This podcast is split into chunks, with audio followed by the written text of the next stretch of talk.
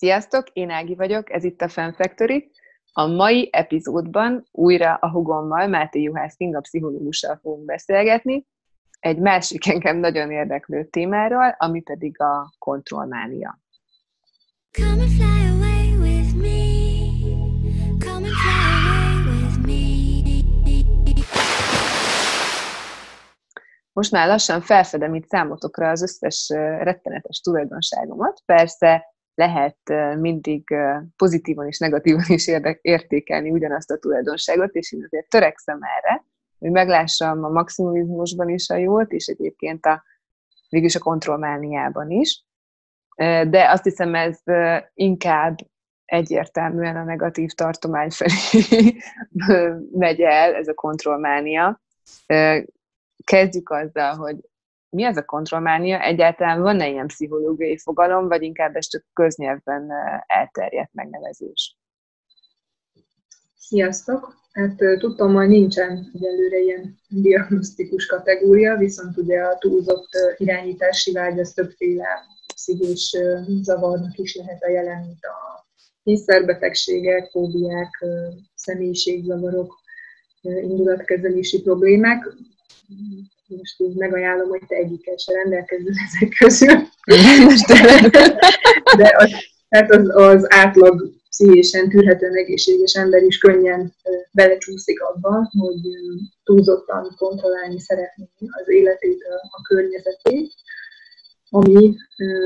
igazából valamennyire egy adaptív dolog, és ahogy te is mondtad, mindennek van pozitív és negatív oldal, tehát ugye ezt se úgy tekintsük, mint hogy valaki vagy kontrolláló, vagy nem, hanem ez is egyfajta kontinuum, ahol mindenki valahol elhelyezkedik. Ugye jó dolog az, hogyha ha szervezünk, ha proaktívak vagyunk, tudunk előre gondolkodni, különösen igaz lesz, hogyha már egy egész család életét kell menedzselni, nem csak a sajátunkat ugyanakkor nyilván itt is, tehát ugye elmehet ez egyfajta kényszeres irányba, és ugye ez nem csak a, a munkahelyen jelenhet meg, bár a legtöbb példát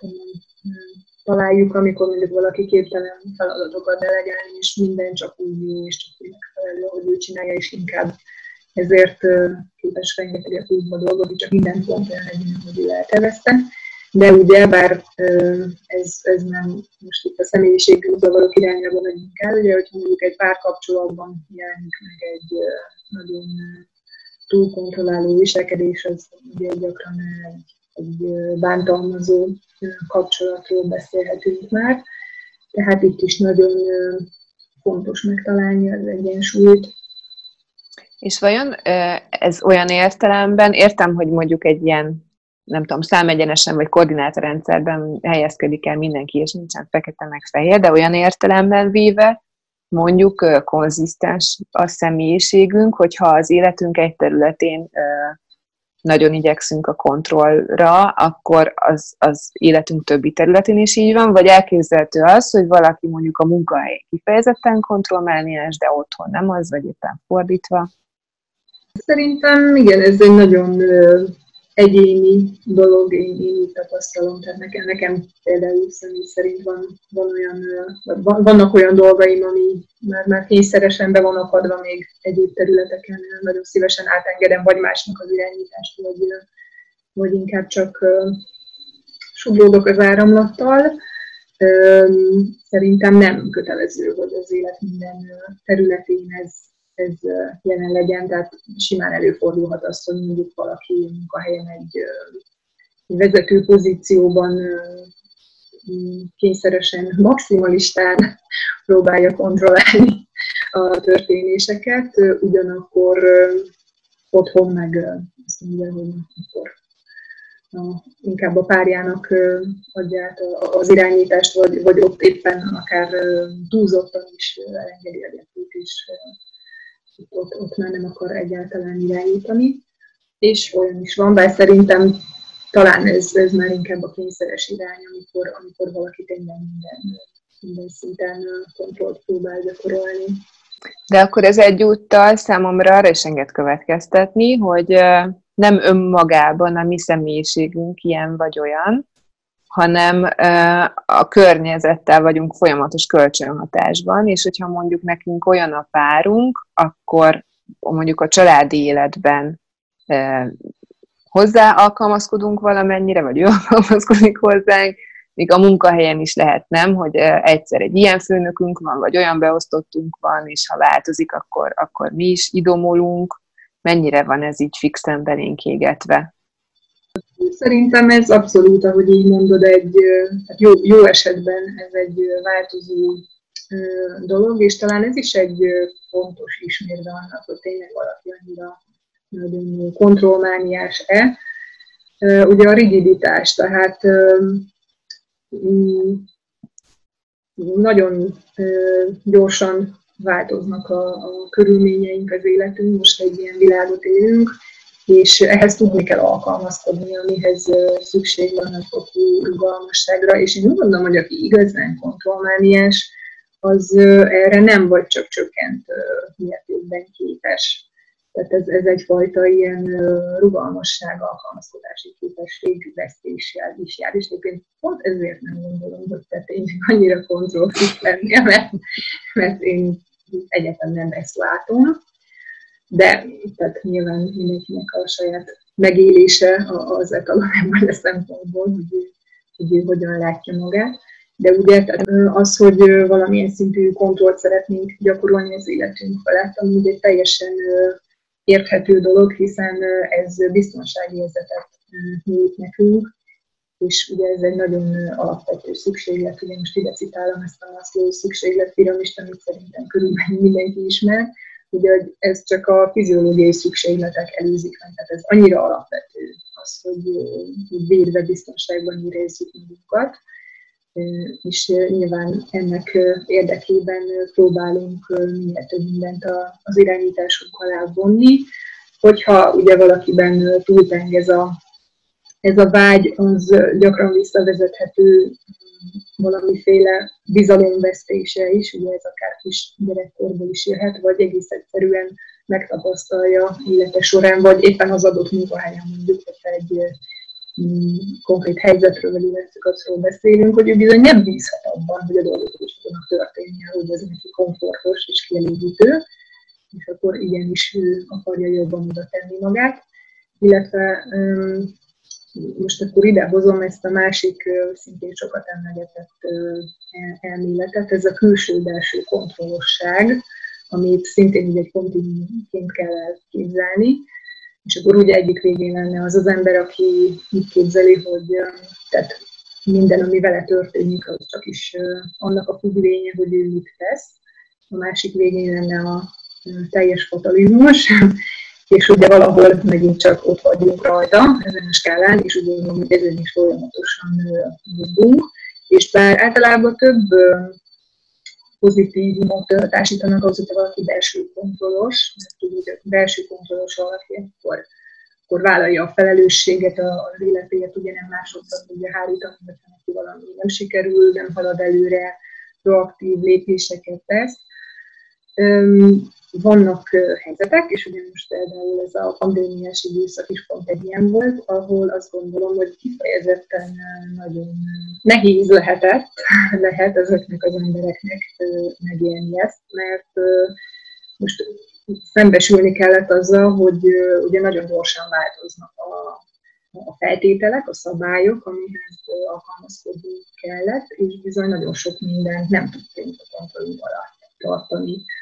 és biztos te is, sőt, szerintem említetted is annak idejében, hogy már ott az első napokban találkoztam a Facebook posztokkal, ami ugye arról szólt, hogy hát Isten, a földanya, nem tudom, akár kicsoda küldte nekünk ezt a betegséget, és hát bevallom őszintén, ez akkor engem mérhetetlenül felidegesített, és akkor ki is követtem egy csomó embert a Facebookon, de azt kell mondjam, hogy bármennyire is hát szemellenzősnek tűnhet ez egy racionális szempontból, ennek adaptív értéke van. Tehát, hogyha el tudjuk engedni ezt a fajta kontrollt, és azt mondjuk, hogy tehát ugye el, el tudjuk képzelni azt, hogy tényleg valamiféle magasabb erő irányítja a dolgokat, és hogy ennek értelme van, és célja van, hogy ez egy nagyon fontos dolog, hogy ugye sokkal könnyebb elfogadni valamit, aminek az értelmét látjuk, mint akkor is, hogyha egy egészen extrém dologról van szó. Hát könnyebb egy ilyen meggyőződés mellett elfogadni ilyen szélsőséges élethelyzeteket, mint ami most ugye a pandémia miatt előállt nálunk, tehát tulajdonképpen a külső, bizonyos mértékű külső kontrollosságnak is van előnye, és hát ugye jelen helyzetben is meg kellett találni, hogy mi az, amit tudunk kontrollálni, amit érdemes kontrollálni, és mi az, amit igazából nincs felette kontrollunk, tehát nem is annyira érdemes vele foglalkozni és az energiánkat rá áldozni, hanem ha jó esetben van valamiféle hitünk, ha más nem, akkor abban, hogy az élet igazságos, vagy nem tudom, akkor bízunk benne, hogy előbb-utóbb kiforják magukat a dolgok, és kijövünk ebből is. Most megint rengeteg gondolat van a fejemben, és nem tudom, hogy mennyire fogom tudni struktúráltan mondani, de akkor, akkor azt hiszem, hogy az az egyik nagy kulcs, amit mondtál, hogy a, az az egyik indikátor, hogy a kontrollmánia már esetleg kóros mértékű, hogy képtelenné teszi az embert az alkalmazkodásra. Tehát, hogyha most magamat nyugtatom, én egyébként tökre szeretem amúgy a kihívásokat, lehet, hogy az első pillanatban nem, de utána az, hogy kialakítani egy új életet, és abban újra megtalálni azt, hogy én hogy kontrollálom, és én hogyan tudom megszervezni és megtervezni, önmagában ez, ez engem inspirál, meg, meg a kreativitásomat előhozza, tehát engem ez nem zavar. De közben azon gondolkoztam, hogy, hogy akkor miben lehet zavaró a kontrollmánia. Én így most arra jutottam, hogy ugye akkor egyrészt ez mindenképpen nagyon zavaró, hogyha ez lebénít abban az esetben, hogyha kikerülünk a komfortzónánkból, és hirtelen megváltoznak a körülmények is átmenetileg. Úgy érezzük, hogy egyáltalán nem kontrolláljuk a, a körülöttünk lévő eseményeket. A másik az valószínűleg az az eset, amikor mondjuk ez egy olyan kényszeresség becsapált, amit most nem kell szerintem rögtön ilyen nagyon ijesztő dologként felfogni, de amikor mondjuk valakinek csak úgy jó a ruháknak a kiteregetése, ahogy ő csinálja, és egyszerűen nem engedi el a kezéből. Ez ugyanaz nyilván a munkahelyen is, hogy mondjuk aki már, akinek vannak beosztottjai, az annak nagyon rossz, hogyha ilyen típusú beállítódottsága, mert képtelen delegálni, és a nap végén az összes munkát ő maga csinálja meg, vagy ami még rosszabb, hogy még több idő valakinek átírni állandóan az anyagait, mert egyszerűen képtelen elfogadni, hogy máshogy is jó. Tehát ilyen szempontból ez megkeseríti az egyénnek az életét, mert hogy mert egy folyamatos frusztráció, meg stressz az, hogy a másik nem úgy csinálja, ahogy ő szeretné, és ezért kénytelen mindent ő maga csinálni, ami által sokkal több teendője van, azt gondolom. És a harmadik, hogy nyilván a, a környezetének is rossz lehet, mert hogyha állandóan azt érzik, hogy ők inkompetensek egy csomó dologban, akkor az őket frusztrálja, meg az ő önbizalmukat rombolja így körülbelül erre jutottam, ezt nem tudom, megerősíted, vagy ki tudod egészíteni még mhm. valamivel? Igen, igen, tehát alapvetően amúgy bármiről beszélünk, és ugye ez mondtuk nem egy diagnosztikus kategória, itt ugye az a mérce, hogy az adott embernek, illetve a környezetének okoz-e problémát, szenvedés, feszültséget, vagy nem. Ha nem, akkor lehet, hogy kívülről nézve Bókás és vicces. Igen, bókás és körkéhez illető, Fura. de Igen, de hogyha ugye ez az ő életvezetésében, szociális életében, stb. nem okoz semmilyen problémát, akkor végül is nincsen probléma, tehát ez, ez ilyen szempontból szintén mondhatnám, hogy ez egy rugalmas kategória, tehát nincsenek erre objektív kritériumok, de tehát igen, nyilván, nyilvánvalóan meg tudja nehezíteni, a, tehát még, még az ilyen apróságok is, tehát ugye valaki a háztartást, vagy adott esetben a gyereket már rá akartam kanyarodni, ha már ugye anyák vagyunk, nem engedik ki az ember a kezéből, bár úgy gondolom, hogy ez azért egy picit árnyaltabb annál. Tehát ez kívülről úgy nézhet ki, mint egyfajta kontrollfrükség, hogy a gyerekemmel minden csak úgy történhet, ahogy én azt elterveztem. Na most ugye ebben rögtön a gyerek bele fog szólni valószínűleg, mert egyáltalán nem biztos, hogy ez jó másfelől meg, bár ugye mondhatjuk, hogy tehát ugye, amikor megszületik egy gyerek, különösen, hogyha első gyerek, ugye ez nagyon, nagyon új és teljesen felforgatta az ember életét, és hozhat egyfajta ilyen kontrollvesztettség érzést, és ugye akkor az ember kapaszkodik, amiben tud, és akkor jön a tökéletes napi rend, meg a tökéletes hozzátáplálás, meg a nem tudom micsoda. És itt a környezet szembesülhet azzal, tehát hogy akár mondjuk apuka kezébe se hogy a gyereket, mert csak vele van el, csak ő tud megfelelően felinkázni, és ugye nyilván a, a tágabb családra vagy környezetre nézve ez még inkább kellemetlen lehet, hogyha mondjuk a, a nagyszülőket emiatt kizárják a gyerek gondozásából. És amiatt, hogy tehát amúgy ez valóban lehet egyfajta kényszeres tendencia, de itt azért hozzátenném azt is, hogy szerintem ez nagy mértékben szól arról is, hogy tehát egyrészt a bizalmatlanság, ami szólhat az adott személyeknek is, akiktől elveszük a lehetőséget, hogy milyen módon részt vegyenek a gyerek életében, illetve ugye még nem erősödött meg kellőképpen a, a friss szerep, és ez ezzel kapcsolatos kompetenciaérzet és önbizalom, és ugye ez arról is szól, hogy hogy a szülő elfogadtassa magát ebben a szerepben a környezetével. Tehát ugye nem csak arról van szó, hogy mm, fú, ez a amikor teljesen kartyos, mert kiakadt, hogy anyós egy kanállal több répapürét adott a gyereknek, mint amiben még megegyeztek, hanem arról, hogy ő úgy érzi, hogy őt nem fogadják el ebben a szerepében, nem tisztelik az ő kívánságait és véleményeit, és tehát ez, ez bizony egy nagyon komoly konfliktus forrás tud lenni a családok életében. Ezt mindig mindenképpen szerettem volna hozzátenni, tehát uh, nyilván ennek is uh, közel van a kontrollhoz, de azért ez ennél kicsit összetettebb. Ezt általában azok, akiknek nincs gyerekük, vagy uh, nagyon lazák, tehát nincsenek ilyen uh, neurotikus problémáik, ők van, hogy ezt nem értik is, tehát kívülről ez egy ilyen teljesen nagyon dolognak tűnik, hogy most ez miért számít, és, és és nagyon furcsa, de én, én úgy gondolom, hogy tehát ugye ez egy nagyon érzékeny időszak is, tehát lehetőség szerint, hogy az extrém tűnő kívánságokat is érdemes azért figyelembe venni, hogyha szeretnénk azt, hogy jöjjön a bizalom, és kimerjen, amikor is engedünk a kezéből a kontrollt. És akkor itt kanyarodunk vissza oda, hogy ugyanúgy, mint ahogy a munkahelyen is, tehát a magánéletben is fontos az, hogy képesek legyünk arra, hogy delegáljunk feladatokat is, ilyen is kiengedjük időnként a kezünkből a gyertőt, mert ugye ez a gyermeknek is jobb, hogyha többféle emberrel lehet többféle impulzus éri,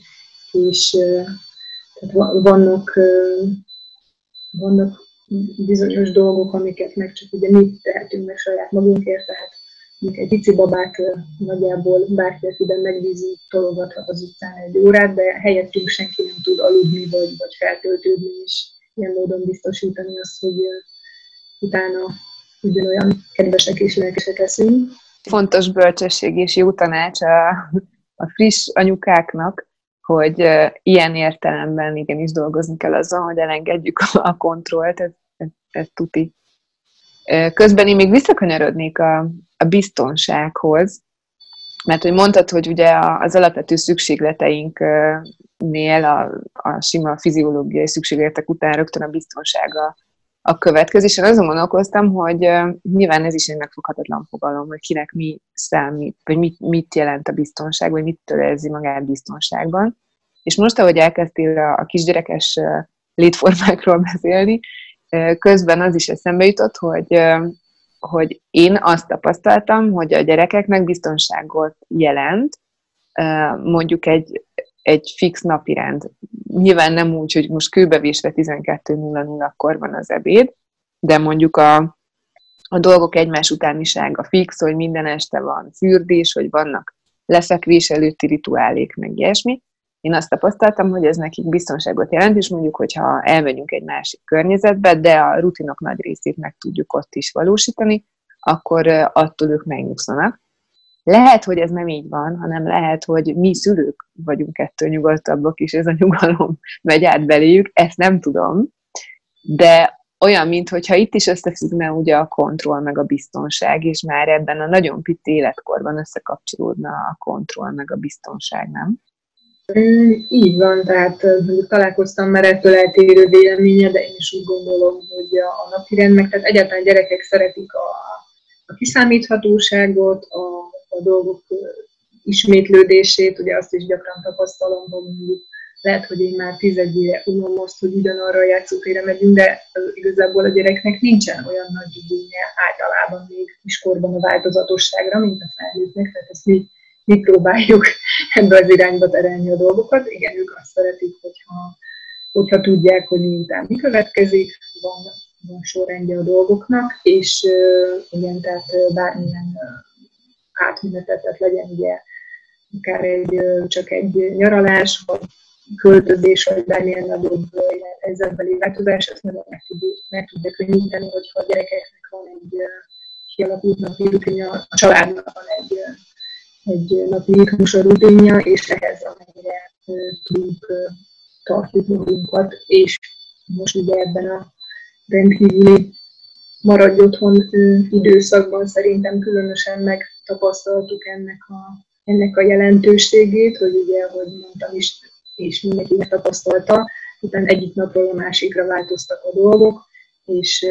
tehát tényleg az ilyen nagyon, nagyon egyszerű napi rutinok, azok, amiket, amikhez tudtuk magunkat jó esetben tartani, vagy kis változtatással meg tudtuk ugyanúgy valósítani, és én úgy gondolom, hogy ez, ez mindenkinek biztonságot nyújtott bizonytalan időben is. Akkor lehet, hogy pont ezért van az, hogy megtaláltuk az új biztonságunkat, meg az új rutinjainkat, és végre belereszkedtünk ebbe az új felállásba, és most akkor ezért olyan nehéz sokaknak visszatérni a régi életbe. Én azt tapasztalom, a munkahelyen is egyébként, hogy egyáltalán nem siet vissza senki a régi életébe, és most hirtelen, eddig odáig voltunk, hogy úristen, de szörnyűség, ez a pandémia, meg hogy otthon maradunk, meg mit tudom én, most meg már rögtön nosztalgikus érzésekkel viseltetünk iránta, és most meg az esik valahogy nehezünk rá, hogy újra mozduljunk, meg újra kimenjünk, pedig már lehetne. Igen, ugye, tehát ez most ugye nem egy-két hét volt, hanem több hónap is ez elég volt ahhoz, hogy az ember akár szokásokat és elvárásokat alakítson ki a mindennapjaival szemben, és gondolom, hogy a legtöbben azért aktívan is kerestük azokat a dolgokat, amit, amit lehet szeretni ebben a helyzetben, a pozitívumokat. Ugye ezzel is tele volt, ami minden is, hogy is olyan jó ez nekünk.